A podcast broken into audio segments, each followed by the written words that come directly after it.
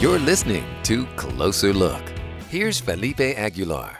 Joining me to give us a closer look at There's a Better Way is Allan Armijo, Director of Constituent Services with the Office of the Mayor, City of Albuquerque. Allan, thanks for joining us tonight. Of course, this is a great pleasure to explain the program. One of the things that the uh, mayor's office here was was getting a lot of uh, calls people upset about panhandlers on the medians and corners and uh, Mayor Berry one day was at a traffic stop and rolled down his window and asked a, a, a, man that was panhandling, asked him and said, Hey, if I offered you a job for the day and paid you cash, would you work instead of doing this? And the man said, Absolutely. So the mayor came to the office, said, I have an idea. He contacted uh, what was called St. Martin's Hospitality Center, one of our homeless providers, now called the Hope Center, and said, hey, I got this idea about a work program. Checked with one of our departments. They had $50,000 that left over from other projects that was going to revert to the general fund granted it to Hope Center to start a two day a week work program and then lent them a van from the city to also do this program. We see somebody that uh, it appears they need help and we wrestle with ourselves. Uh, do I help? Should I give them money? Or what can I do? And at the same time, we're wondering if we're helping or hurting that person. Definitely, and so so this program that started by the Mayor Richard Berry, I uh, we believe is is really uh, looking at a long term solution. You're not going to get rid of panhandling homeless like that. Giving somebody a job for five hours a day, paying them nine dollars an hour, get some money in into the pocket of some of these people that need help, whether it's to buy food or to um, to rent a, a room for the night so they can be a little safer and be clean, just to have some money.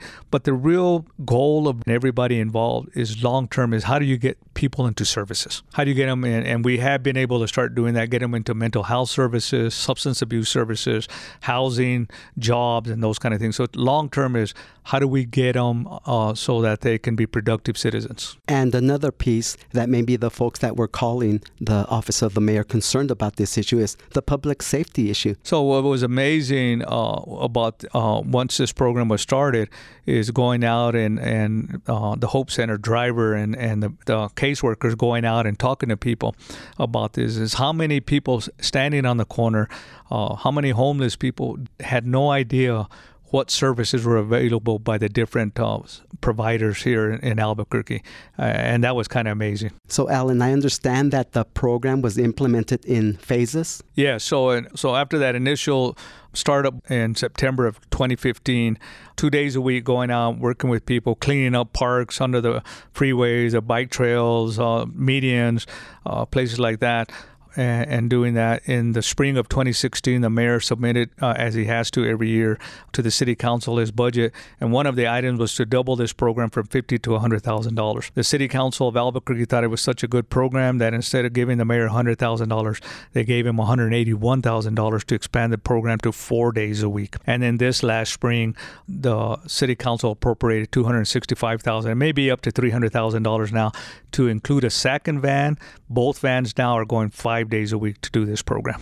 Let's unpack and talk about the successes that you've had with There's a Better Way. So certainly, uh, we've we picked up uh, several hundred thousand tons of trash uh, over the last year and a half. Cleaned up the streets, cut weeds, um, beautifying our city. I mean, Albuquerque is so spread out, and there's so many tumbleweeds. Uh, we probably have had like 200 and some blocks cleaned already through this program. Over 20 people have gotten permanent jobs. We've gotten people into housing. Uh, we've gotten a uh, few hundred people into substance abuse and mental health programs as well. I'm Felipe Aguilar. This is Closer Look. I'm joined by Allan Armijo, Director of Constituent Services with the City of Albuquerque, Office of the Mayor. And we're talking about There's a Better Way. I understand that there's been quite a bit of interest generated throughout the country from different cities, even from outside of the country, about There's a Better Way. I have probably fielded, Felipe, uh, at least 200 calls from mayors, city councilors, nonprofit organizations, uh, from throughout the United States, the lower 48, including Alaska and Hawaii, Canada. Uh, I've even uh, done an interview uh, with a radio station in New Zealand that had interest in this. I personally have been invited by nonprofits and have gone to Tulsa, Oklahoma to speak at, a, at a conferences and explain this program. Camden, New Jersey, a nonprofit there also had interest in, and paid for me to go there to work with them on their program. So we probably have close to 15 cities who have started a program similar to ours. Possibly another component of There's a Better Way that maybe is unique, and that's why it's generating so much interest, is the care teams that were developed. Tell us about the care team. In order to find out what services people need, they send out caseworkers during their lunch break of the workers and to take a survey of them and see what needs they have. Is, is it substance abuse? Is it mental health? Is it housing? Is it more work? Uh, is it getting connected to family? Whatever the case may be. Mayor Richard Berry also started a program of care, a care team that was initially about five or six people of, of a person from St. Martin's, uh, somebody from our, our uh, family and community services, a firefighter, police person, uh, a mental health person, uh, going out and seeing where homeless congregate and, and doing surveys and finding out what's going on, why are they in the streets, what kind of help they need. So it, it is a, a, a wraparound services. What kind of feedback do you receive from the men, women, and possibly children that are out on the streets and the, the folks that you're reaching out to? So it's amazing. I mean, there are a lot of people who do have mental health problems. I think that's a, a big part of it. Uh, what's amazing is is finding out the number of veterans, especially women veterans who have been in war and just have had so many issues and can't function normally in society, ended up on the streets because they had no money. Uh, we find people who all of a sudden had jobs and had a house and ran into medical issues and didn't have enough insurance or the insurance ran out because they weren't working anymore, were not able to, and they lost everything. So we're seeing all kinds of people on the street, or normal people, or were normal and no different from most of us who just happened to run into some bad luck and no money, no insurance, medical bills.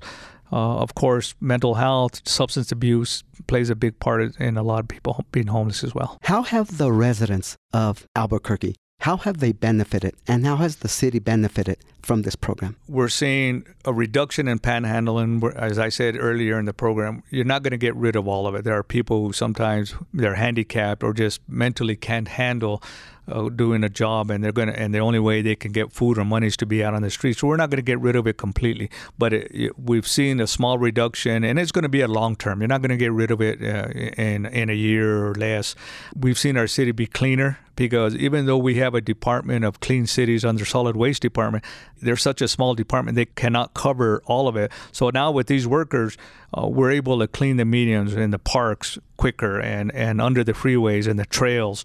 And, I think just in general, getting uh, people help who need help, because now you have um, the Heading Home program that houses people, especially veterans, and you're helping those veterans. The program is very simple, and that's what I caution mayors and city councilors around the country when they call. Find a program, a nonprofit that can do this kind of work, let them do the work, make it simple. The simple thing is the driver pulls up to somebody and says, Do you want to work? Yes or no. And if they do, they get in the van. There are no questions about whether or not you're a felon, whether or not you're legal or illegal, whether or not you've worked before. Whether, no questions. You want to work and you're able to, you get in the van. He does take their name and information so that we can have a database. But it's really a simple program and it's been very, very positive. Each city is unique. They have to figure out which works best for them. And with that, thanks to Allan Armijo with the City of Albuquerque, Office of the Mayor. For Closer Look, I'm Felipe Aguilar. This has been K Love Closer Look. Find us online at klove.com.